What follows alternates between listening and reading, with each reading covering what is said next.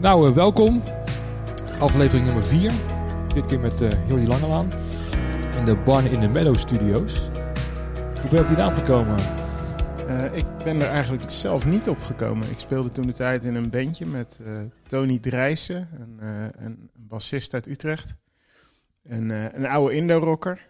En uh, we repeteerden bij mij in de, nou, de repetitieruimte van mijn andere rockbandje. En dat was ook zo'n locatie als deze. Gewoon een schuur in, uh, nou ja, in, de, in, de, in de weilanden van Snellere Waard.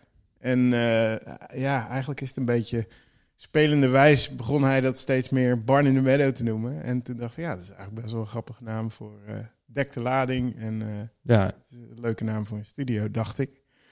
En ja, toen ben ik mijn eerste bandjes gaan doen en opnames gaan doen, en mixageklusjes en zo. En toen is eigenlijk de naam gebleven. En uh, ja, ik doe het nu sinds tweeduizend één, geloof ik. Op deze locatie ook? Nee, nee, eerst op de oude locatie. Maar uh, het is al wel een tijdje. Toen vond ik het eigenlijk onnodig om de naam uh, dan ook maar een keer te veranderen. Ja, ja. Oké, okay. Even een korte intro over jezelf. Uh, want uh, wij kennen elkaar al, al een tijdje. Maar voor degenen die uh, onbekend zijn met jou, stel jezelf even voor. Uh, ik ben uh, Jordi Langelaan. Ik uh, ben dus studiobaas, studiotechnicus, slash producer, uh, hoe je het maar wil noemen. Uh, daarnaast werk ik voor Kensington als uh, drumtech en gitaartech. En werk ik voor Within Temptation uh, als drumtech en gitaartech. Uh, ik doe uh, wat front-of-house uh, mixklusjes voor, voor wat uh, bevriende bands. Um, ja, dat eigenlijk. Oké. Okay. Dus alles. Uh, En ik geef nog les op de Herman Brood Academie, één dag in de week. En voor mij is dat al af van de afgelopen tien jaar. Want hoe ben je eigenlijk begonnen in dit vak? Als zijn hobby uitgegroeid, is dat zo begonnen? Ik uh, speelde altijd muziek en mijn uh, interesse lag natuurlijk uh, heel erg bij het gitaarspelen. Ik ben toen op een bepaald moment, toen het bleek dat school toch niet helemaal mijn ding was, uh, ben ik een beetje gaan onderzoeken wat ik dan wel kon doen. En ik ben uh, toen bij een gitaarwinkeltje in Vreeswijk, Solo Music, terechtgekomen. En die was in een opbouwende fase. En ik zat op dat moment en liep een beetje met mijn, met mijn ziel onder mijn arm. En uh, toen ben ik daar één, twee dagen in de week ben ik daar gaan werken. En ik heb hem geholpen met de verbouwing. Toen bleek dat ik dat werken met mensen, muzikanten en instrumenten, dat vond ik uh, fantastisch. Dus uh, dat ben ik gaan proberen uit te bouwen. Toen heb ik een gitaarbouwerscursus gedaan bij uh, Robert's Guitars in Hilversum. Mm-hmm. Uh, en omdat ik niet echt, uh, ja, ik had geen geld om daar zelf in te stoppen. Dus ik had met uh, Robert de Vos een deeltje van, nou ja, weet je, uh, ik doe bij jou de gitaarbouwcursus. En daarnaast ga ik dan als tegenprestatie in de winkel helpen uh, met het verkopen van zijn instrumenten. Uh, dus dat heb ik een uh, drie kwart jaar, jaar gedaan, geloof ik. En toen ben ik langzaam maar zeker ben ik binnengerold bij Standby Music in Utrecht. Uh, van Herman Gaaf en Robijn Niemeyer toen de tijd. En Uh, Ja, ook weer in zo'n, zo'n manier van één dag in de week daar eens helpen en dan eens wat reparaties gaan doen. En uiteindelijk werd dat meer en meer en, en werkte ik er drie of vier dagen in de week. Uh, en vanuit daar heb ik uh, Dennis Huigen en, en, uh, en Bart van der Weijden leren kennen uh, van Raccoon. Want zij woonden daar met z'n allen in de Kanaalstraat uh, in een huis. Van, uh, daar woonden ze als band met z'n allen. Oké. Okay. En uh, Dennis die, uh, nou ja, die kwam vaak in de winkel en zo ontstond er een soort vriendschap. En ik ging zijn gitaren servicen en uh, van het een kwam het ander. Dus toen ging Raccoon opeens wat serieuzer spelen. Toen was ja, we zoeken eigenlijk iemand die, uh, die misschien af en toe eens mee kan gaan. En uh, een beetje manetje van alles. Dus zo ben ik eigenlijk in het backliner gerold. En het was het beginfase van Raccoon? Uh, ja, dat was echt uh, toen, ja, de band bestond nog nauwelijks. Was echt nog voor, het, uh, voor de opnames van de eerste plaat. Uh, en uh, ja, ze deden wat, wat showtjes in. Ik kan me nog de, de Goudvishal uh, herinneren. Met uh, uh, ja, wat, wat support acts deden ze toen. Het was echt heel, heel kleinschalig allemaal nog. Mm-hmm. Maar wel heel leuk. En uh, ja, ze mochten natuurlijk hun eerste plaat in de I C P studios in Brussel opnemen. Dus daar uh, uh, ben ik toen ook mee naartoe geweest. Uh, uh, twee dagen. Uh, uh, ja... Fantastisch om dat een keer te zien en, en sowieso om eens een keer te bekijken hoe dat uh, in zo'n studio werkt. Ja. En ondertussen was ik bezig met mijn eigen bandjes in uh, nou, voorrondes van de Grote Prijs van Nederland en uh, allemaal van dat soort dingen. En ik kon me nog herinneren dat wij studiotijd wonnen bij Menno Bakker. Uh, die werkte toen de tijd in de Bunt Studios in Utrecht. Okay. Uh, in zo'n, uh, zo'n grachten uh, kelder. En uh, op het moment, ik, ik ging geloof ik op vrijdag of zaterdag ging ik met, uh, met Raccoon mee naar I C P om de nou ja, spullen te brengen en een beetje te helpen met de voorbereidingen. En ik ging twee dagen, of een dag, uh, ja, de volgende dag ging ik dan weer naar huis. En die week begonnen wij dan in de werfkelders bij Studio Bunt met de opnames. Dus een groter contrast kon je niet bedenken op dat moment. Uh, zij hadden een goede deal bij, uh, bij een platenmaatschappij. Wij moesten alles zelf doen natuurlijk. En mm-hmm. zij gingen state of the art opne- opnemen in een van de mooiste studio's uh, van Europa misschien wel. En uh, wij zaten in de Bunt Studios. En als we naar de wc moesten, moesten we naar een restaurantje wat uh, daar uh, vlakbij lag. En ja, het was super grappig, maar... Lijkt me ook al een mooie leerschool om dat te zien, zeg maar. Hoe dan een Raccoon die dan daarin groeit. En daar kan je dan de dingen misschien constateren. En om dat ook mee te nemen in je eigen producties dan. Ja, dat wel. Alleen ik was toen nog niet zo uh, bezig met zelf opnemen. Eigenlijk is uh, door het opnameproces wat ik met Menno Bakker... of wat we met Menno Bakker deden... is bij mij een beetje het vuurtje aangewakkerd. Zo van, hé, hey, dat is te gek. En volgens mij, volgens mij kan ik dit zelf ook. En... en uh, vind ik dit heel leuk om te doen. En, en zo is het ontstaan eigenlijk. En toen ben ik thuis wat meer aan de slag gegaan... met eerst uh, twee tapedekjes aan elkaar knopen... en dan op die manier kunnen, kunnen bouncen. Uh, toen een multitrack recordertje... van vier sporen geen zestien en nou, noem maar op. Steeds erger. Ja, en uh, ja, tot vierentwintig sporen analoog. En, en daarna ben ik overgestapt op digitaal. Maar het is, het is altijd heel spelende wijs gegaan. Heel, heel ja... Vanzelf eigenlijk. Dat is heel grappig. Kwam het in die tijd alles tegelijk? Want als ik dan zo hoor met Raccoon... Um, dat je dan ook live dingen ging doen. Hè? Gewoon uh, backline in feite. Wat was dat eerst, echt je eerste backline ervaring? Nou, ik ben bij Raccoon niet eens echt begonnen meteen als backliner. Dat, de, want um, ik ben toen... Een, de eerste fase uh, ging ik dan mee en hielp ik een beetje. En toen kwam ik op een punt met mijn bandje...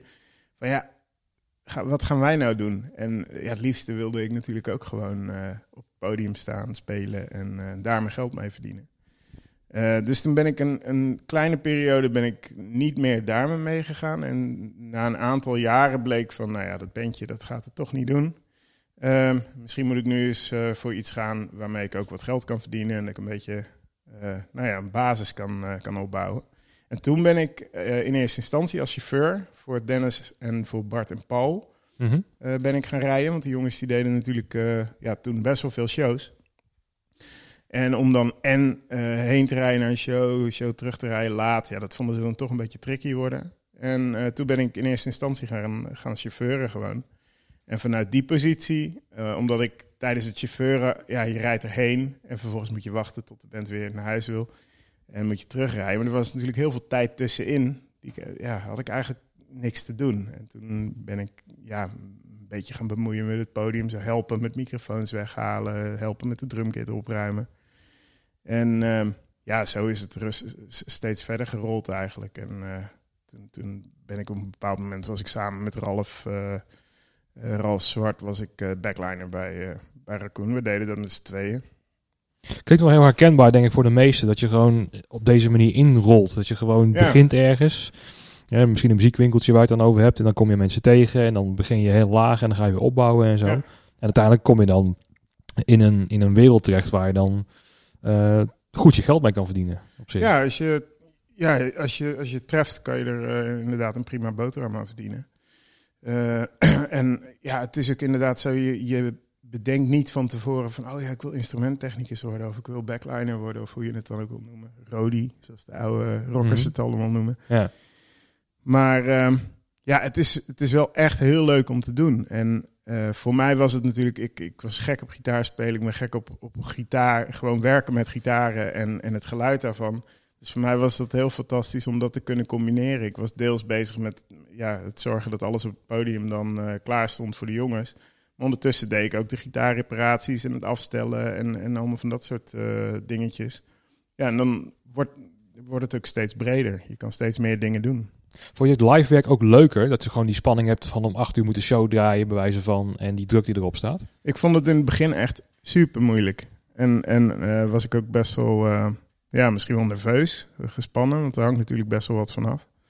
Uh, maar op een bepaald moment dan snap je dat die spanning erbij hoort. En dan, dan vind je het opeens, uh, ja, is ja. het ook wel een soort motor die je draaiende houdt. En, en zorgt het er ook voor dat je echt je schouders eronder wil zetten en, uh, en ervoor wil gaan. Ja.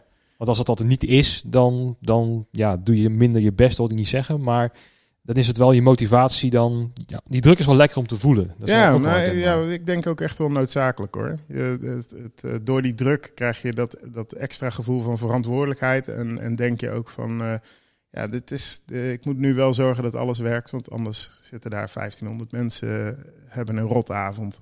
Zou dat ook voor muzikanten zo zijn? Stel dat je echt een leadzanger bent van... een band, zeg maar, dat je ook die verantwoordelijkheid voelt van oké, okay, ik moet die mensen echt gaan vermaken?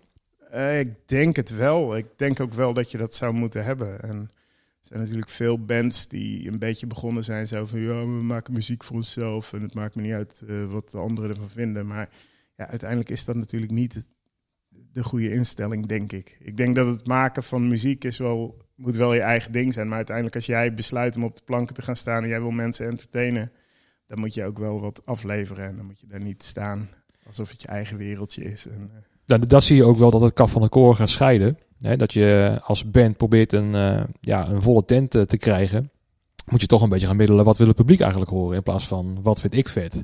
Ja, nou, ik, ik denk wel dat daar nog onderscheid in zit natuurlijk. Kijk, als jij in een coverband speelt en je doet top veertig werk en je wil op, op, uh, nou ja, op tentfeesten spelen, ja, dan moet je gewoon spelen wat, uh, uh, wat de mensen willen horen. Want anders boeken ze je gewoon niet meer. Maar als jij natuurlijk als band een eigen smoel hebt en je hebt een eigen sound en je hebt een paar nummers die uh, behoorlijk aangeslagen zijn, uh, ja, dan komen de mensen voor wat je hebt gedaan. Dus dan is het ook wel, is dat ook je, je sterke punt. Ja. Alleen je moet wel ten alle tijden uh, ook wel gaan voor het, het vermaak van het publiek natuurlijk. Je moet wel gewoon uh, uitstralen dat je er zin in hebt en je moet het wel brengen. Het is, het is niet, uh, ik denk niet dat je. Ja, dat, dat het goed werkt als je daar een beetje naar de grond staart en, en ongeïnteresseerd doet. En nee. Dat is een kunstje wat misschien een paar keer werkt en dan hebben de mensen het erover. Maar dat gaat, denk ik, uiteindelijk tegen je werken. Vind ik ook wel mooi dan bijvoorbeeld bij Raccoon. Hè, hun eerste hit was voor mij Love You More. Hè, maar dat zit heel erg dicht bij hun, ook wat ze nu nog steeds maken. Ja. En als ik dan uh, naar kijk hoe ze dat performen live. Het blijft nog steeds gewoon heel erg dicht bij het publiek staan en... Uh, ja, vrij nederig nog wel. Hè? Gewoon uh, je ding doen. En niet arrogant van wij zijn Raccoon of zo, weet je wel. Ja. En ik denk dat je dat op de lange termijn wel gaat redden. Want dat zie je bij heel veel grotere bands ook. Dat die gewoon hun, hun nederigheid blijven houden. Ja, maar ik denk dat het ook belangrijk is dat je ook uitstraalt naar het publiek. Dat hetgene wat jij doet niet vanzelfsprekend is. En dat je daar ook wel dankbaar voor bent. En misschien dus ook nederig bent. En uh, ja, nou is Love You More was... Dat was wel hun eerste grote succes, geloof ik. Daarvoor hadden ze natuurlijk Feel Like Flying. Van oh ja, ja. de eerste plaat uh, van het de debuutalbum Till Monkeys Fly. En uh, uh, daarna hebben we... Oh, dat was Here We Go Stereo. Daar is volgens mij niet echt een klapper van een... Ja, Eric's Bar was, was daar dan een, een soort van wapenfeit. Moet ik goed over nadenken hoor, welke dat is. Ja. Maar uh, nee, uh, Love You More is natuurlijk gewoon ja, echt terug naar de basis. En... Uh, Ja, de, hoe dat tot stand is gekomen is natuurlijk ook prachtig. Dennis en Bart hebben dat verhaal heel vaak verteld tijdens theatertours ook. Dat ding is ontstaan in echt een paar minuten tijd. En uh, uh, zo simpel kan het ook zijn, weet je wel. Soms moeten de goede stukjes gewoon uh, precies samenvallen. Dat hoorde ik ook van Danny Vera laatst. Die heeft dan nu een nummer um, Hold On To Let Go. En dat was een verhaal van hem dat hij zei van... Ik zat op een gegeven moment aan de telefoon met mijn uh, producer volgens mij. Uh, dat hij een beetje op zijn gitaar te kutten. En op een gegeven moment had hij gewoon binnen een kwartier... had hij het hele nummer geschreven, inclusief tekst. Gewoon alles. Alles ja. kon meteen eruit rollen. Gewoon ja, automatisch. Het kan, het kan echt heel snel gaan. Ja. En, uh, dat is, dat is ook het fantastische. Je moet ook... Volgens mij moet je er niet te veel aan trekken en duwen. En het, het ontstaat of het ontstaat niet. En je hebt, als je aan de slag gaat ook... Je hebt inspiratie of je hebt het niet. Ik denk niet dat je het kan oproepen. Je zit ook bij een beetje in de studio... die dan heel erg hun best probeert te doen... en er komt dan niks uit. Uh, meestal zie ik dat niet in de studio, omdat we de voorbereidingen wel alles proberen te tackelen. Maar je hebt wel momenten dat je aan de slag gaat met een band, uh, ja, dat het er gewoon even niet is die avond. En uh, ja, ik merk dat zelf ook als ik muziek moet maken. Ik heb ook wel dingetjes gemaakt voor uh, televisieprogramma's. En dan ga, je, uh, dan ga je naar de studio met het idee, ik moet nu een liedertje maken voor dat en dat programma. En dan probeer je een soort van uh, ja, creatieve vibe te komen.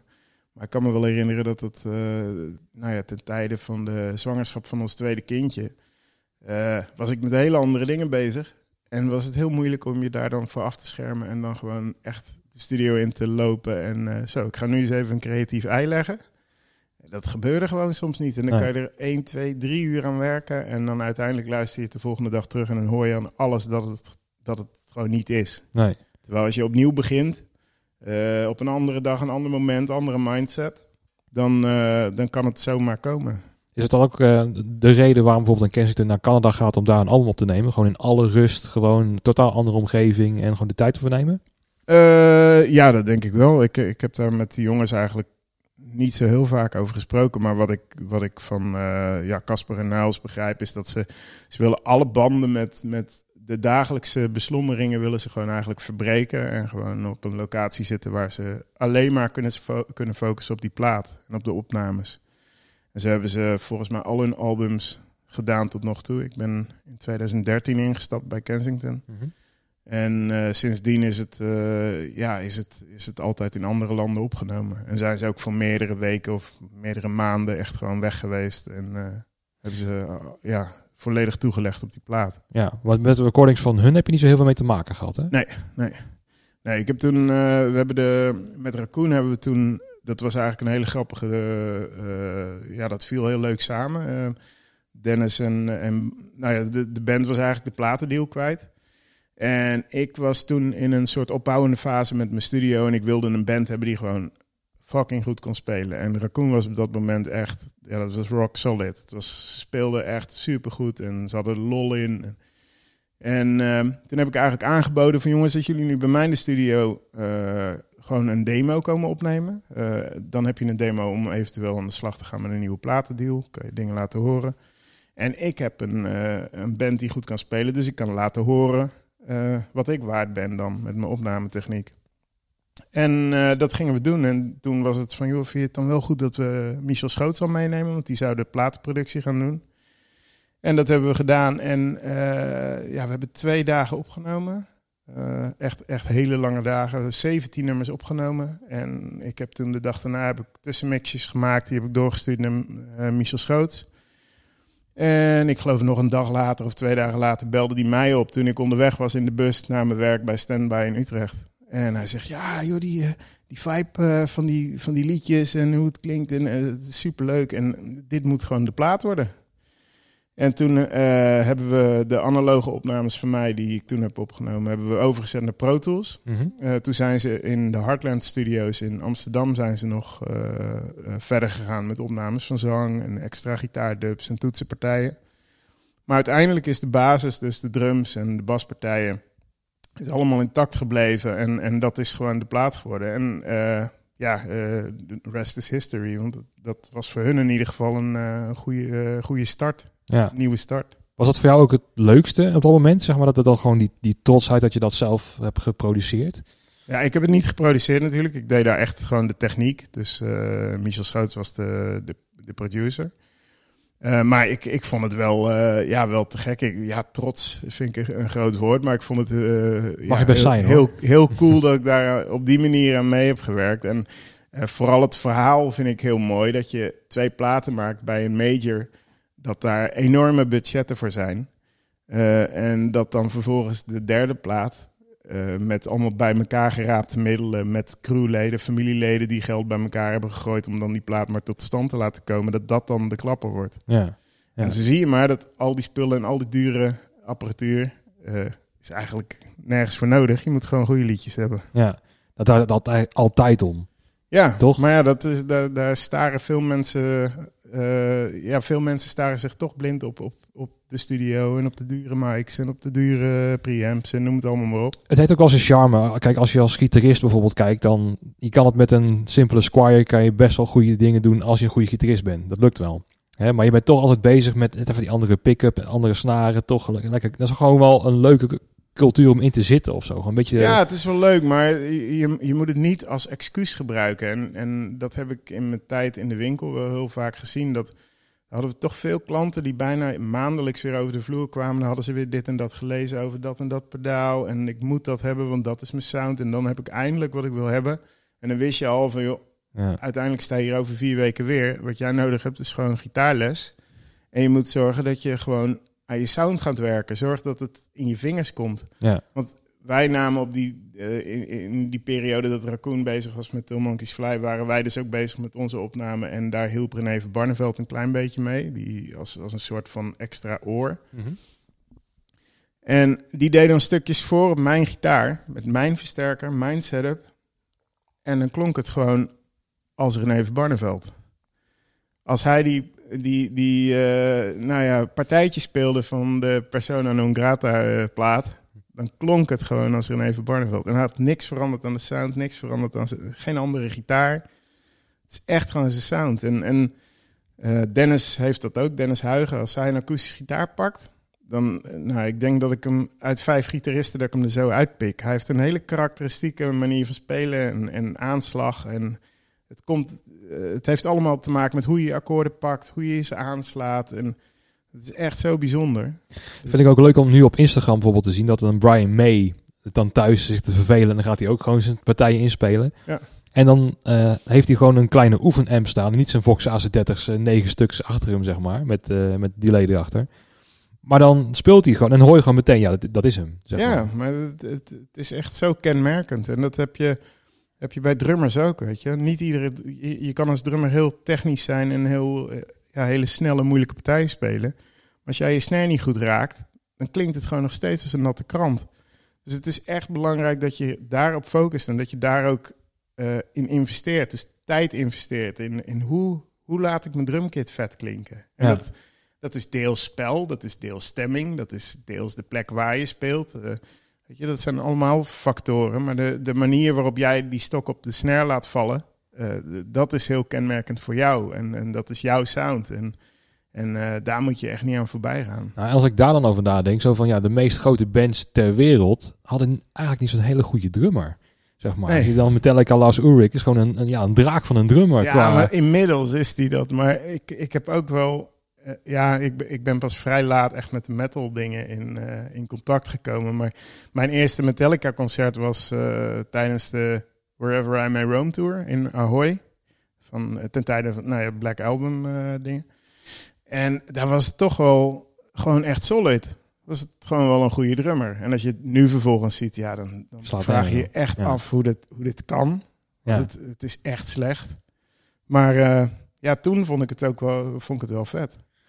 Nou ja, als ik dan, dan bijvoorbeeld een andere, Charlie Watts van The Stones, weet ja. je, dat is ook gewoon zwalkend, maar dat hoort bij hun genre ja. ook. En dat mis ik dan bij de meeste drummers die dan van een opleiding afkomen, die denken van ik kan het perfect spelen, maar er zit geen karakter in. Nee. En als je een Stones plaat hoort, wil je toch dat het Charlie Watts op drums is, ja. dus is het Stones. Nou, ik denk dat er, dat, er, dat er, en dat is in veel gebieden denk ik met, met instrument bespelen, maar dat er meer uh, gekeken wordt naar hoe snel je kan, hoeveel je kan, hoe moeilijk je kan.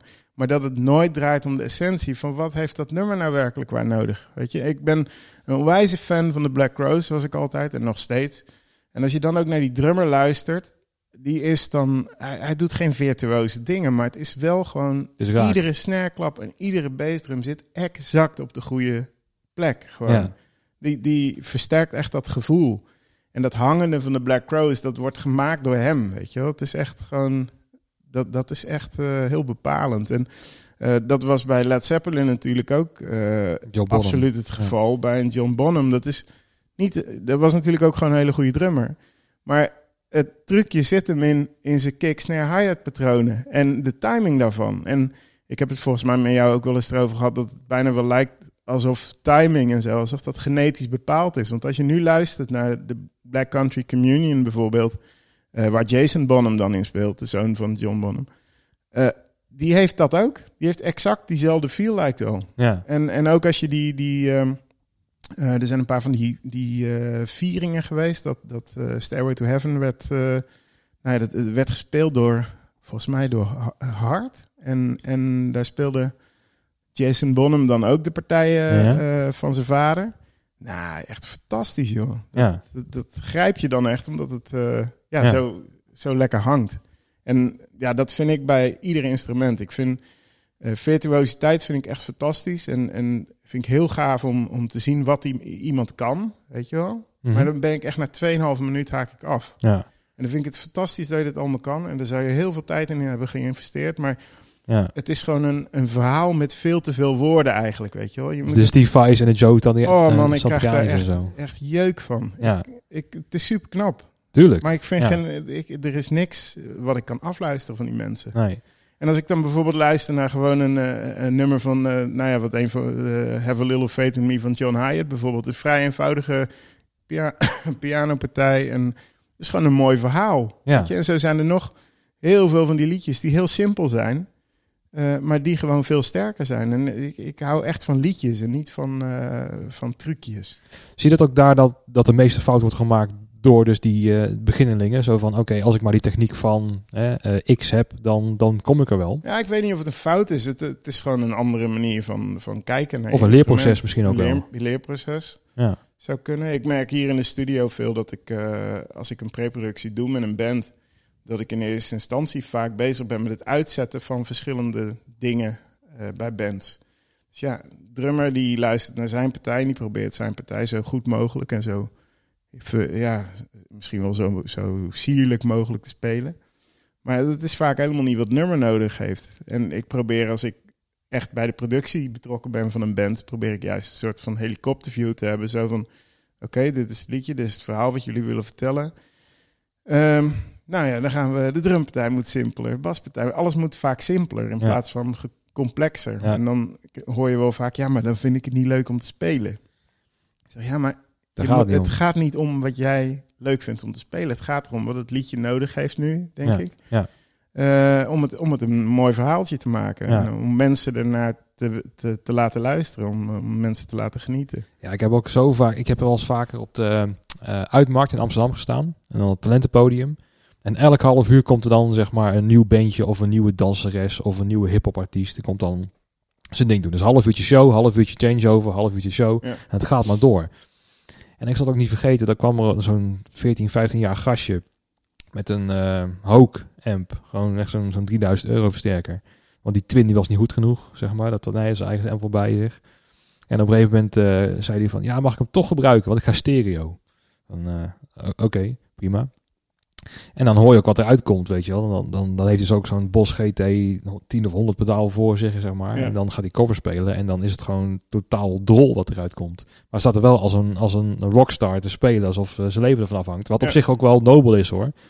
Maar ik wist nog daarbij de ene laatste nummer. Ineens keek hij naar mij van, ja, mijn snaar is gebroken. Heb je andere gitaar voor me? Zo van... Ja, nee vriend, weet je. Ja. Uh, maar dat hij gewoon zo, zo, dat hij zo zwaar te, zijn best te doen en te spelen, dat, het, dat hij dan zijn snaar breekt, wat misschien ook al kan gebeuren hoor, tijdens een show, ja, ja, ja, da- daar niet van. Maar, ja. Weet je, en, uh, en voor mij was het ook in datzelfde jaar, kwam iemand, die had dan ook een stereo delay bij zich.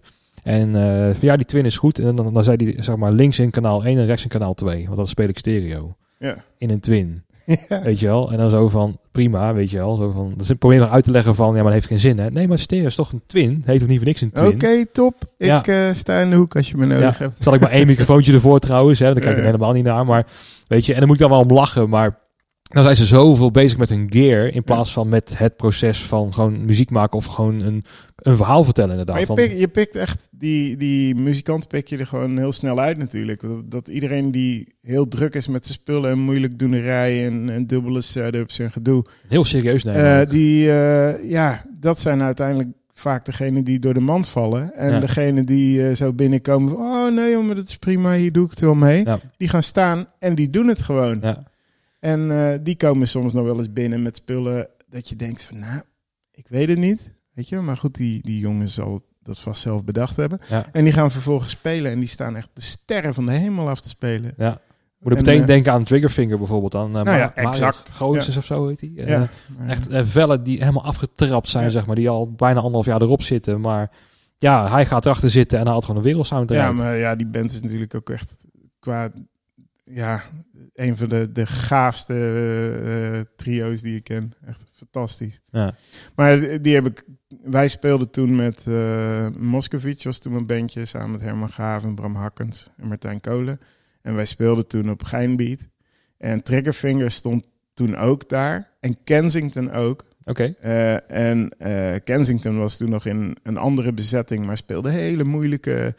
Uh, drukke gitaar, punk, uh, rock. Uh, met de ene break in de ander. En uh, nou ja, naar mijn inzien uh, geen touw aan vast te knopen. Echt de beginperiode. Ja, en uh, uh, uh, Triggerfinger sloot dan af uh, die dag. Uh, maar die hadden wat technische problemen. En, en nou ja, daar is uiteindelijk zijn ze een half uur bezig geweest om dat op orde te krijgen. Maar vervolgens ging dat ook aan. En ja, denk ik een van de gaafste Triggerfinger uh, concertjes die ik gezien heb. Weet je, dat was dus toen wel met een andere bassist, een hele kleine, uh, kleine gast. Maar ja, echt toen ik dat zag, toen dacht ik echt van ja, echt, wat heb ik hier in godsnaam nog aan toe te voegen? Ik stop met spelen. Dat, ja, was, ja, ja. dat was zo vet. Ja. Is dat dan ook niet gewoon inspiratievol als je dan daarnaar kijkt zo van Jezus man, we moeten gewoon die kant op gaan of zo? Of ja, ik vind, het, ik vind het wel, nou ja, niet, niet om die kant op te gaan, want dan ga je de hele tijd, je vindt altijd wel bands die je heel gaaf vindt en dan ga je natuurlijk alleen maar voor een soort kopieermachine, dat is ook niet de bedoeling. Nee. Um, ik vind het uh, heel inspirerend, maar ik vind het soms ook wel eens moeilijk om, om het dan los te laten. Want dan, dan zie je soms gasten spelen en denk je echt dat niveau, man. Dat ja. Onvoorstelbaar. En ik ben, ik ben nog niet tien procent wat, wat hij kan. Nee. En, maar dat moet je dan toch op een of andere manier loslaten. En dan moet je dat omvormen tot iets waardoor je heel erg gedreven wordt om, om dat bij jezelf ook te gaan zoeken. En, en uren te maken en zorgen dat je meer instrumentbeheersing krijgt. Dus als je... Als je iets wil, ga er dan ook echt voor en, en, en ga daarop oefenen. Ik merk ook als ik uh, ja, dagenlang intensief aan het gitaarspelen ben... Dan, dan merk je echt dat je aan het einde van zo'n week of twee weken... dat je gewoon echt beter speelt. Ja, dat je echt progressie, pro- progressie ja. hebt gemaakt. Ja. En dat is natuurlijk helemaal geen nieuws. Maar dat, nee. dat wil je eigenlijk als je daar staat met je bandje om te spelen... wil je dat gewoon, dat wil je achter je laten. Je wil ja. dan gewoon, ja, maar ik kan het best wel goed spelen... Ja. Maar dat is dan helemaal niet zo natuurlijk. Is het dan ook niet soms frustrerend om dan te zien dat, dat, dat zeg maar, jij en ik dan heel veel moeite kost om beter te worden? En als je dan gewoon echt een, een, ja, een talent ziet, zeg maar, en dat, die, die oefent nooit en die pakt gewoon iets op en, en haalt er een wereldsound uit. He, als, ik moet er meteen denken aan, ik weet niet hoe die gozer heet, maar de, de drummer van Typhoon. Zeg maar, hè? Ja. Als, als die gaat zitten als een drumkitje, weet ja. je wel. En dat is gewoon zijn voet, uh, is gewoon de metronoom. Ja. Dat gaat gewoon maar door, ja. zeg maar. En dan zit ik daar te kijken, doet hij zo weinig moeite om het gewoon eruit te krijgen. En denk ja. van, tering man, weet je wel. Van, ja, nee, ik, ik, oh. had, ik had het bij, bij uh, Ricky van Wort de eerste keer dat ik die zag uh, spelen bij Jet Rebel. Ik, ik, echt zo, what the fuck is dit, joh? Ja. Zo goed en zo gecontroleerd en zo clean en... Ja, dat, dat, dat, die gasten die zie je, uh, daar lopen er niet zo heel veel van. Weet je, dat is uh, één in de zoveel duizend die zo speelt ja. misschien. Maar ja, ik, ik denk dat je daar ook niet in moet blijven hangen. En, uh, en uh, ik zelf als muzikant ben altijd meer zo van, ik, ik moet iets zoeken wat ik... Uh, nou ja, het moet het liedje dienen, want ik was zanger-gitarist in dat bandje uh, Moscovici. Dus mijn gitaarpartijen waren nooit heel gecompliceerd, maar waren wel heel dienend. En mijn sterke punt in gitaarspelen is mijn ritmiek en niet zozeer mijn snelheid en mijn melodie. Dus ik ben daar wel echt heel erg op gefocust uh, geraakt door veel meer te doen met die ritmiek. En uh, eigenlijk meer een soort uh, brug te slaan tussen, tussen de, de basgitaar en de drummer. En uh, mijn eigen liedjes, zelfs zonder drums ook gewoon uh, ja, lekker ritmisch kunnen spelen. Dus dat, dat het... een riffje niet alleen maar draagt op, op de sound en niet alleen maar draagt op het akkoordje, maar dat ook, ook ja, de ritmiek in zo'n riffje gewoon heel uh, bepalend wordt. Ja. En ik denk dat mijn liefde voor ritme er altijd al was, want ik, ik kan me nog wel herinneren dat mijn vader was ook muzikant en die, of is nog steeds muzikant. En er stond ook een drumkitje in de oefenruimte van zijn band. En als ik daarachter zat, dan voelde dat altijd wel goed, maar drummen is gewoon nooit een optie geweest, omdat we geen plek hadden thuis om een drumstel neer te zetten. En er was te veel lawaai. En, weet je, het is altijd een beetje zo naar de achtergrond geschoven. En toen ik uh, wel de gelegenheid ervoor kreeg, ik ben in eerste instantie ben ik stiekem gaan leren drummen op de drumkit van de drummer van mijn band toen. Mm-hmm. Uh, ja, toen voelde dat echt zo van, ja, dit is, dit is gaaf. En, en toen ben ik eigenlijk steeds meer gaan drummen.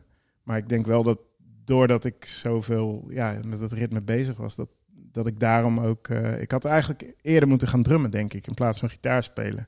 Nou, je bent het nu aan het inhalen, zie ik. Want in jouw control room heb je nu je drumkit staan.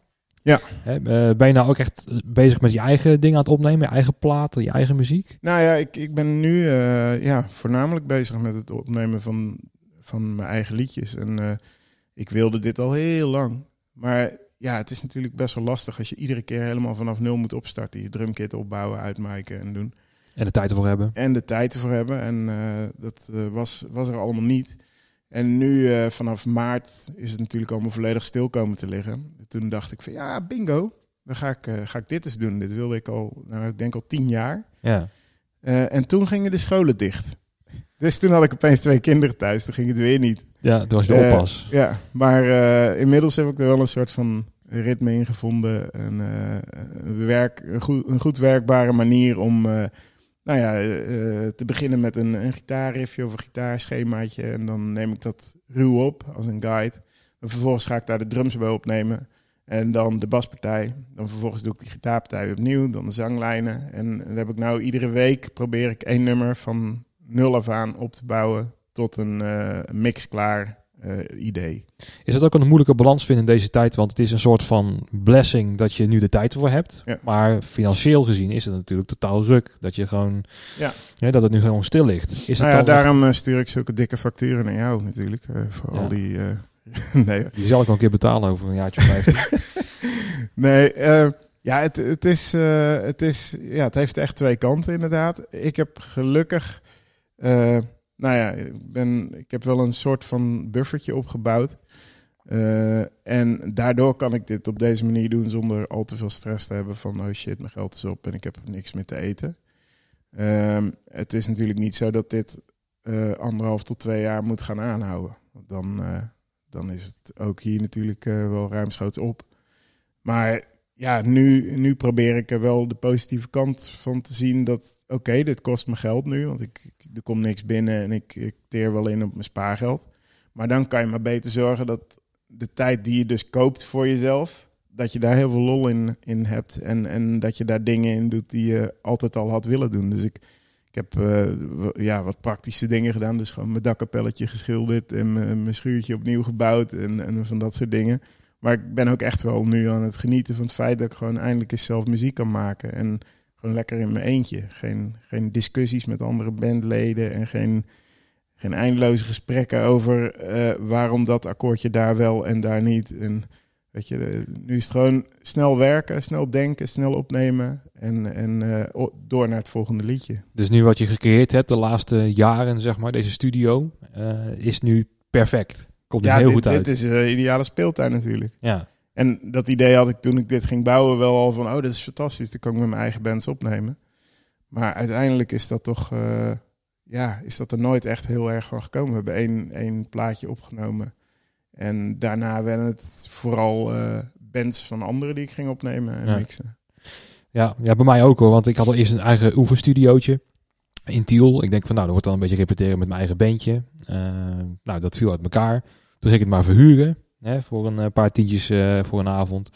En het, het kwam er gewoon niet van. En op een gegeven moment begin je veel meer in de live uh, situaties te komen. Dat je daar veel meer geld mee kan verdienen. Hè? Uh, dat je ja. op een dag uh, nou ja, gewoon ook uh, iets voor anderen kan doen. Hè? Dat het ook gewoon beter voelt. En dan kom je in de studio en dan ben je weer inspiratieloos. En morgen moet je toch weer vroeg op om uh, naar uh, Radio vijfentachtig te gaan, bij wijze van spreken. Ja. Um, dus het is heel erg herkenbaar dat je dan wel een doel hebt van... oké, okay, dan ga ik het opnemen. Maar uiteindelijk... doe je het alsnog voor anderen. Ja. En nu is dan wel de tijd om dat inderdaad uit te gaan buiten voor jezelf. Ja, plus dat het ook heel moeilijk is. Dat, dat als jij... De, de, in eerste instantie lijkt het heel leuk dat je een studio hebt... en dat je de mogelijkheid hebt om op te nemen. En je hoort me ook absoluut niet zeuren. Het is, het is ook fantastisch, vooral.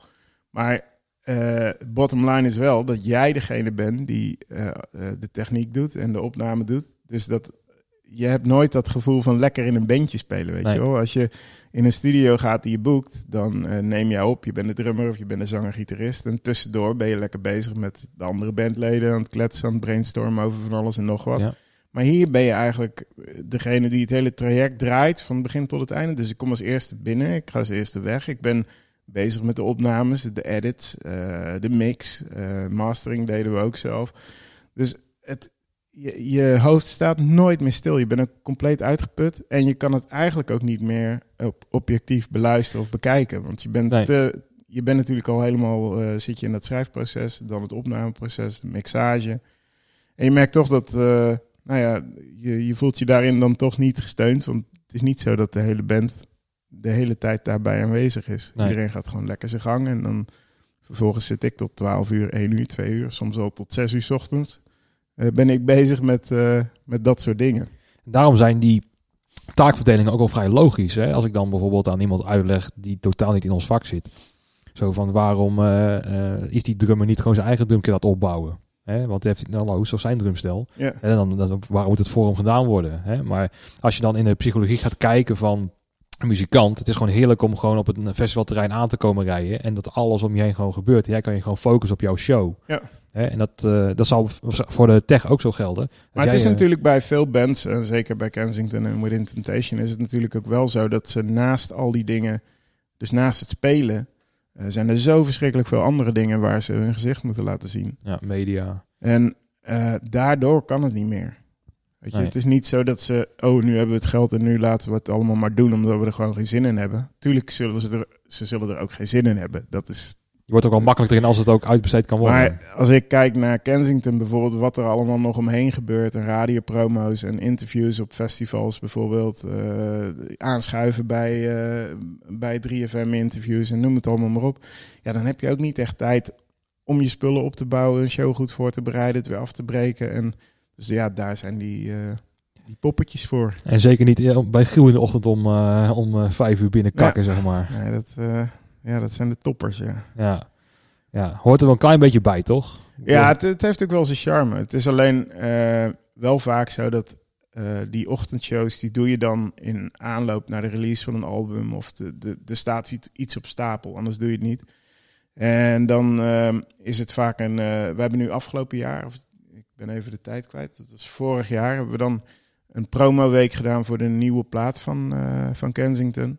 Ja, en dan is het wel echt net iets te intensief. Weet je wel, doe je bijvoorbeeld 's avonds uh, heb je dan een, uh, een dingetje bij The Voice of Holland. Nou, dat is een dag die, die duurt van uh, half negen 's ochtends tot elf uur, half twaalf 's avonds. Ja. En dan vervolgens heb je de dag daarna bijvoorbeeld weer een radioshow. En moet je daar dus ook alweer om drie uur, half vier 's nachts zijn. Ja. Om om zes uur live op zender te kunnen. Ik kan me nog ook herinneren in TivoliVredenburg. Dat was mijn drie F M Awards. Dat kan misschien twee jaar geleden zijn.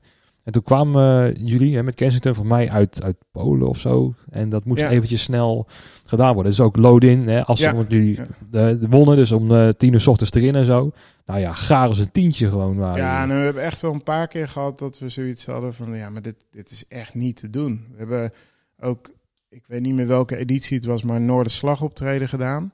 En... Uh, Toen moesten we dus 's avonds spullen inpakken en dan naar Hilversum rijden. Want de volgende ochtend moesten we om half negen klaarstaan voor een soundcheck bij The Voice of Holland ook. Uh, en dat was toen de eerste keer dat een band volledig live ging spelen bij The Voice of Holland. Dus het was ook, ja, zij wilden ook allerlei zekerheden inbouwen en, en te begrijpen. Maar wij gingen dus inpakken bij uh, Noorderslag en toen begon het onwijs te sneeuwen. En toen moesten we nog helemaal 's nachts terugrijden in Hilversum. Ik geloof dat we er echt... Nou, drieënhalf, vier uur over gedaan hebben, omdat we er niet harder dan zestig konden. Uh, toen zijn we in Hilversum in een hotelletje beland, waar we dan nog drie kwartier of een uur konden slapen. En toen moesten we alweer door naar, uh, naar de studio. Ja, ja en dat soort dingen, dat gebeurt, dat gebeurt soms. En ja, als het dan heel sporadisch is, dan, dan accepteer je dat wel en doe je het gewoon. En het is ook Ja, zo ook ja. wel weer grappig, weet je wel. En leuk dat je het meemaakt. En een goed verhaal om te vertellen later. Ja, maar dat is wel intens hoor. En uh, dat, dat, dat moet je niet uh, drie, vier keer per maand hebben. Dan ga je echt stuk. Nou ja, zeker als muzikant zijn. Want dan moet je ook gewoon op je top nog steeds presteren. En zeker bijvoorbeeld in een studio waar alles nou ja perfect klinkt. Ja. En als je dan off bent, hè, je stem is weg of uh, ja. je, je vingers zijn bevroren door... Uh, nou ja, laten we wel duidelijk stellen dat de muzikanten in kwestie hier natuurlijk weinig uh, problemen van ondervinden. Want wij zijn degene die om half negen, negen uur daar staan om op te bouwen. Of tenminste, dan staan ja. we klaar om te soundchecken. Dus we waren er al om, om zeven uur. En de band komt om een uurtje of drie, half vier 's middags is aan uh, om, uh, nou ja, dan nog een keer een repetitie te doen met, met de band zelf. Ja. Uh, want ja, de soundchecks en zo, die... Uh, doen wij vooral als crew. En dan is het wel voor... Ja, ik kan drummen, ik kan gitaar spelen. Teun, mijn collega bij Kensington, die speelt ook een beetje gitaar en doet wat uh, basdingetjes. Ja, samen kan je dan eigenlijk alles soundchecken. Ja. En dan kan de band dus heel laat binnenkomen. Dus die pakken nog net even iets meer rust. Hoop je dat dat, dat zeg maar, hierna veel minder zal zijn? Hè? Omdat dan misschien de budgetten daar niet meer voor zijn en dat soort gekke tourschema's. Hè? We mochten weer op gang komen. Nou, ik, ik, ik vind het ook wel... Uh, ik, ik zou het ook niet willen missen. Weet je, je, het, het klinkt nu misschien een beetje als miepen, zo van weinig slaap, boehoehoe. Mm-hmm. Maar nee, het is, het is ook heel leuk om te doen. En, uh, ja, dat je toch weer flikt. Ja, en uh, zo hebben we ook... Uh, ja, dus het zijn van die bijzondere showtjes geweest... waar je dan ook na de hand eraan terugdenkt... en, en inderdaad dat gevoel hebt van... ja, we hebben het wel gedaan met z'n allen. Ja. Dus in Galgenwaard deden we... had iemand het idee geopperd om een soort van halftime show te organiseren. En dat hield in dat we met Kensington dus... tijdens de rust van de voetbalwedstrijd... F C Utrecht-Ajax was dat, geloof ik... Uh, dat, uh, dat we op de middenstip... dat, nou ja, dat ze uh, twee, twee liedjes gingen spelen. En dat was natuurlijk, uh, ja, dat mocht, dat mocht niet uitlopen. Echt twee nummers. We hadden één minuut om alles op de middenstip te krijgen, aan te zetten, te stemmen en te gaan. En we hadden veertig seconden uh, of, of maximaal een minuut om het eraf te halen. En dat lukte in veertig seconden, zoiets was het. En ja, dan sta je naar de hand, sta je echt met de organisatie en alle mensen die hebben meegewerkt. En, en je eigen crew sta je wel echt zo van, ja gasten, dit was echt heel vet. En ja. Het liep soepel en... Uh, ja. En ja, dat, dat zijn wel echt... Uh, de leuke uitdagingen. De leuke ook. Dingen hoor, ja. Ja, want ik kan me ook voorstellen als je gewoon zo al wekenlang op tour bent of zo... dat je op een gegeven moment de show ook wel die routine gezien hebt... en eh, ja. wordt dan heel makkelijk of zo. Ja, maar goed, je, d- er zijn altijd uitdagingen. Iedere zaal is anders, iedere crew is anders, iedere, uh, iedere situatie... ja, verlangt toch weer uh, wat uh, ja, inventiviteit soms, weet je wel. Dus het is, uh, het is niet zo dat als je één show of twee of tien shows hebt gedaan... dat, ik, dat je het dan wel gezien hebt. Er is altijd wel iets. Vind je het ook wel het leuke aan het vak? Dat je gewoon ook je collega's weer ziet en dan totaal andere keer... als je bijvoorbeeld uh, in nul dertien bent en met die TivoliVredenburg vergeleken... dat je gewoon heel andere mensen weer tegenkomt? Ja, maar het grappige is wel dat je op veel plekken gewoon dezelfde mensen tegenkomt. Want ja, uh, ik, ik was uh, nou, een tijdje terug ging ik kijken bij Davine Michel... Uh, omdat uh, Gabriel Laurens van Remo, een uh, vriend van me... die had me uitgenodigd om, uh, om daar te komen kijken. Om ook eens te kijken of ze misschien uh, nou ja, niet bij, uh, bij hun... Uh, of, of ik daar toegevoegde waarde had. Mm-hmm. En ik loop daar naar binnen en ik uh, kom daar nou ja, echt uh, meteen Ilja Traas... de geluidsman van Kensington tegen... die dus op freelance basis bij nul dertien werkt.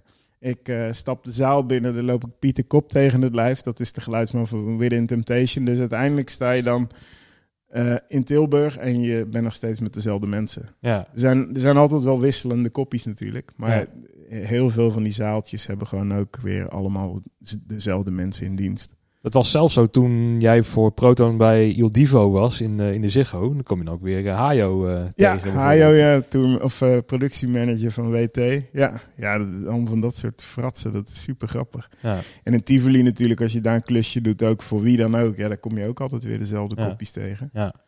Dus, uh, en dat vind ik ook leuk aan Tivoli hoor. Ik ben dan zelf daar een beetje opgegroeid als stagehand. Uh, sowieso, bijna alle stagehands zijn daar gewoon... Uh, Ja, veel meer dan stagehands. En heel veel muzikanten. Hè, van de helft van Blauwtsoen werkt daar. Ja. En, uh, en uh, ja, ik ook als, als backliner. Je uh, werd gewoon uh, ja, uh, domme stagehand daar zo. Maar het was echt daar zo super gezellig om daar te werken. Zeg maar, dat vind ik dan eigenlijk veel belangrijker. Dat gewoon een sfeer heel goed is hè, in zo'n, in zo'n zaal. Dat je gewoon met... Dat je eh, niet zo heel veel verdiend hebt misschien. Maar wel echt een fantastische dag gehad hebt. Verdien je en... niet zoveel dan? Nou, nou... Ja, laten we daar nou helemaal niks, niks over zeggen. Nee, maar niet, ik dacht dat mijn toekomst wel uh, z- zeker was, maar uh, helaas. Nee, nee. nee maar um, ja, en dat is voor mij ook de charme. En daar ben ik met die podcast ook een beetje begonnen. Zo van, ja, weet je, het is gewoon leuk om weer mensen te zien of zo. Want dat, ja. dat is gewoon het leuke van het vak, weet je. Dat je gewoon met z'n allen weer iets, iets neerzet of zo. Ja, en het, het mooie is dat iedereen die werkzaam is in de branche, is, uh, ja, is dit gaan doen uit... uit uh, ja, het was zijn passie, weet je wel. Ja. Je, je wil bezig zijn met hetgene wat je leuk leuk vindt en niet je hele leven wijden aan werk waar je met tegenzin naartoe gaat. En daardoor is ook altijd, als je op een festival werkt of, of bij een tv-show of een radio-ding, het zijn allemaal gepassioneerde mensen en ze hebben het allemaal naar de zin op hun werk. Dus je hebt eigenlijk nooit te maken met chagrijnige koppen of mensen die geen zin hebben. Het gebeurt nee. wel eens, heel af en toe. Tuurlijk. Maar over het algemeen zijn het altijd, uh, is iedereen goed gemutst en heb je superleuke tijd. Nou ja, of je voelt je wat minder, maar dan kom je toch op een festival terecht waar je ineens drie nieuwe mensen weer tegenkomt, of die je dan lang niet meer gezien hebt en ja. ineens is weg, ja. omdat je gewoon toch weer naar je zin hebt. Ja. Dat is wel leuk. Ja. En dat kan je niet vergelijken met als je bijvoorbeeld bij een bank werkt of zo. Weet nee, je wel? Dat, nee. uh, en dat is wel moeilijk te, uh, uit te leggen, want zeker in het begin bijvoorbeeld bij mijn accountant zo van, wat verdien jij? Zeg maar, die was zo van, wat voor uren maak jij? En die was er zo van, je moet gewoon minimaal dat gaan factureren. Want dat ja. hoort gewoon zo van, ja, maar dat, dat kan niet in dit vak, zeg maar. Want als iedereen dat doet, ja, dan betaal je gewoon driehonderd euro voor een kaartje. Ja, maar d- dat vind ik ook wel echt uh, iets wat heel erg mis is met, uh, uh, nou ja, met de mentaliteit. Hè? Dat, dat iedere minuut moet uitgedrukt kunnen worden in een euro. En uh, ik denk dat dat gewoon, uh, of ja, ik weet gewoon dat dat niet goed is. Je moet... Als, als jij gewoon voldoende geld kan verdienen om, om te voorzien in je eigen levensonderhoud. En je hebt een leuke tijd, je kan leuk wonen en je hebt, je hebt gewoon eten. Uh, dan is dat toch al, dat, dat is toch voldoende. Ja. Weet je wel, waarom altijd maar meer verdienen? En, en, en het geeft meer stress. Focus je meer op, op wat je leuk vindt om te doen. En steek daar je tijd in en zorg dat je daar je geld mee kan verdienen. Dan heb je echt een veel leuker leven. En daarom denk ik ook dat deze crisis voor mensen in deze branche wat... Uh, ja, niet makkelijk is, dat is met het verkeerde woord. Maar die zijn wat flexibeler, die zijn creatiever. Die kunnen wat meer daarmee doen. Maar stel ja, dat jij maar de, de uh... uitwijkmogelijkheden zijn wel... Iedereen is heel creatief. Uh, maar als jij al twintig jaar werkzaam bent in deze branche... en jouw hele netwerk ligt binnen deze branche... dan ben je wel... Ja, je staat wel schaak. Weet je wel? Uh, het, ja. het, is, het is gewoon lastig om nu opeens te zeggen van... joh, ik ga... Uh, dit doen, want uh, ja, dan heb ik nog wel inkomen. Want er zijn zoveel mensen natuurlijk nu zonder werk komen te zitten... dat er ook een soort van uh, ja, uh, overcapaciteit is aan, aan werkzoekenden. Ja, uh, ja dat, dat is gewoon heel lastig. En ik dacht mijn risicospreiding redelijk goed te doen. Dus door de studio en dan mijn live werk... en één dag in de week lesgeven op de Herman Brood Academie. Ja. Maar er was niemand die had gedacht dat al die drie verschillende takken... eruit in één liggen, klap hè? eruit zouden vliegen. Nee. Is dat ook een les die je misschien nu kan leren? Dat je denkt van nou, of is het een les te leren? Dat vraag ik me ook af ten eerste. Maar hè, dat je misschien ook je risico gaat spreiden... dat je dan misschien iets anders daarnaast hebt... wat totaal buiten het evenementenvak ligt. Ja, maar ik, ik, ik vind... Ja, risicospreiding is misschien wel goed... maar uh, de andere kant is ook... je kan dit alleen maar goed doen... als je er volledig voor gaat en je volledig ja. inzet. Ja. En je kan ook vijf dingen half doen... maar dan ben je in die vijf dingen... ben je ook maar uh, ja, heel ja. erg... gemiddeld goed of ja. ver beneden gemiddeld ja. goed. Ja. Net hoe je het ziet. Nou ja, en daarom ook, stel dat je een lichtman bent bij vier Nederlandse bandjes die gewoon hartstikke goed draaien ja. en je hebt een topsalaris, zeg maar. Hè? Je, ja. je hebt heel veel voldoening eruit. En je hebt een specialisme licht ja. en iedereen is blij daarmee. Ja, dat is nu totaal overbodig geworden. Ja, in dat is dat, zo. Maar ja, ja. Het, het, het, uh, het, het kunnen natuurlijk ook, uh, het hadden ook andere sectoren kunnen zijn die... Uh, ja. Kijk, nu heeft bijna iedere sector heeft er wel, wel een probleem. Uh, de, de ene... iets meer dan de ander. Uh, en wij zijn met, met uh, nou ja, de hele cultuursector natuurlijk best wel heel zwaar getroffen. Uh, maar ja, ik geloof er ook wel weer in dat dit ook weer een manier vindt, weet je wel. De, de, je komt er altijd wel weer uit en, en er komen altijd weer nieuwe, uh, nieuwe dingen die je kan gaan doen. Maar ja, ik denk ook niet dat we te veel moeten blijven hangen in het... Uh, Ja, uh, noodscenario's en, en, en zijsporen die je kan kiezen en, en uh, risicospreiding.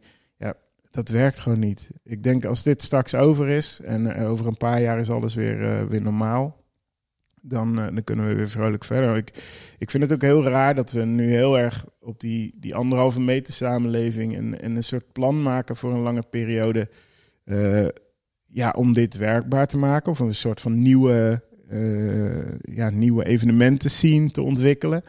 Terwijl je helemaal niet weet hoe dit in de toekomst gaat lopen. Wie zegt dat dit het, het laatste virus is wat, wat, waar we mee te dealen krijgen, weet je wel? Zometeen is het coronavirus is, uh, nou ja, min of meer weer een beetje vergeten over de jaren vijf, zes. En dan is er misschien wel weer iets anders wat nog veel heftiger is. Ja. Ik denk dat je gewoon dat we hier doorheen moeten en zo goed mogelijk en zo min mogelijk schade moeten proberen te leiden en dat iedereen daar creatief in moet zijn. Maar dat je ook niet te veel moet blijven plakken in het idee van... joh, dit, dit is de nieuwe realiteit. Nee. Ik denk dat dit gewoon een rare situatie is waar we even doorheen moeten. En, en dat we dan vervolgens weer nou ja, redelijk normaal met elkaar uh, allemaal de dingen kunnen doen die we al deden. Ja, want hoe zie je dat dan? Want als je dan nu gaat kijken naar uh, de, de tours in oktober, november misschien... want in de hele zomer ligt er natuurlijk uit, ook voor jou. Hè? Want je had heel ja. veel plannen met, uh, of plannen met... W T op tour volgens mij, met Kensington. Met ja, de, de, uh, ja, april zou, uh, of tenminste we zouden, uh, eind maart zouden we met Kensington vertrokken zijn voor een, uh, een kleine tour door Europa, negen dagen. En één april zou ik vertrokken zijn met Within Temptation voor ruim vier weken, vier en een halve week met uh, Evanescence. Aansluitend uh, dan een heel ja, uh, festivalseizoen. Uh, nou ja, het einde van het jaar ook weer met Kensington dan Ziggo shows. Er stonden een akoestische, uh, uh, aantal akoestische shows in, in TivoliVredenburg met, uh, met Kensington. Ja, het was, het was gewoon een ramvolle agenda en ik was helemaal in mijn nopjes, want het zou echt een prachtig jaar worden. En ik had met samenwerking van wat andere backliners geregeld dat ik op zes shows na kon ik eigenlijk alle shows van het hele jaar doen. Dus ja, ik, ik uh, zat al uh, gewoon lekker... Uh, Nou, dit, dit jaar ja. is uh, getackled. Ik had nog wat leuke opnames. Ja. Maar ja, toen was het opeens uh, klaar. Welke, welke, welke plannen hoor je nu dan met, uh, met, met bijvoorbeeld Kensington? Want als je dan die tour, die kan niet doorgaan. Maar ja, kan dat in oktober? Kan je dan wel weer volle bak, zeg maar, ja, maar dat, is, dat is gewoon het probleem. Niemand kan nu iets plannen. Nee. En, en het blijft speculeren. En de, de tour met, uh, met Within Temptation en Evanescence, die was verplaatst naar september. En ja... Er moet iets verplaatst worden en er moet een soort van plan komen natuurlijk. Ja. Maar toen dat gepland werd, dacht ik al van... Ja, maar dit is toch totaal niet realistisch. Als je nu kijkt nee. hoe alles op slot zit en niemand weet hoe lang dit gaat duren. Het, het is toch niet realistisch om te denken dat wij straks met een... Nou ja, hoe groot zal die club zijn? veertig mensen. Uh, heel Europa door kunnen. Al die landen in en er weer uit en spelen in grote steden. Ja, dat, dat gaat gewoon niet. Nee. Dus, uh, en inderdaad, nu uh, ja, ziet het er ook uh, gewoon uit natuurlijk dat het in september, dat is ook allemaal, uh, dat het niet door zal gaan. Uh, nou, ik kan me ook niet voorstellen dat de Ziggo Domes in het najaar met Kensington, dat dat gewoon uh, doorgaat. In ieder geval niet in deze vorm met uh, nee. zeventienduizend man uh, in de Ziggo.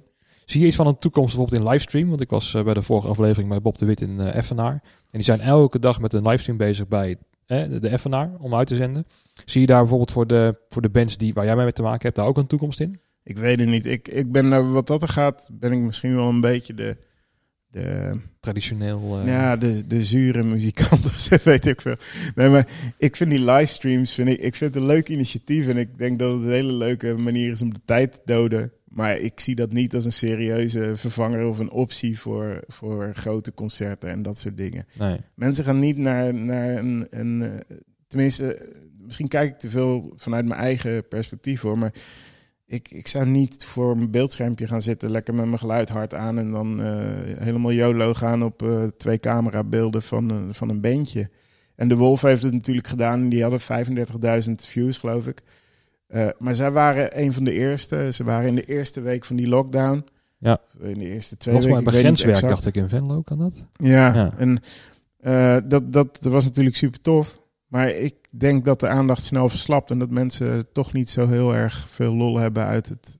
Ja, met z'n allen dan maar gaan zitten staren naar een computerbeeld. Ik zat wel te denken dat het misschien een extra toegevoegde waarde kan zijn. Stel dat je naar een concert bent geweest van een band. Hè, uh, en dat je dat, die footage kan downloaden later voor vijf euro extra. Dat je, hè, dat ja, je als ja, live registraties, ja. Dat je die dan meekrijgt. Dus dat de camera's er wel zullen zijn. Ja. En dat misschien ook als het uitverkocht is, dat je dan misschien ook die livestream kan bekijken thuis. Hè. Stel dat dan Ariana Grande in de Ziggo Dome staat en je kan er niet bij zijn. Of je, je voet is gebroken, ik zeg maar wat. Ja. Dat je dat dan alsnog gewoon kan, kan zien.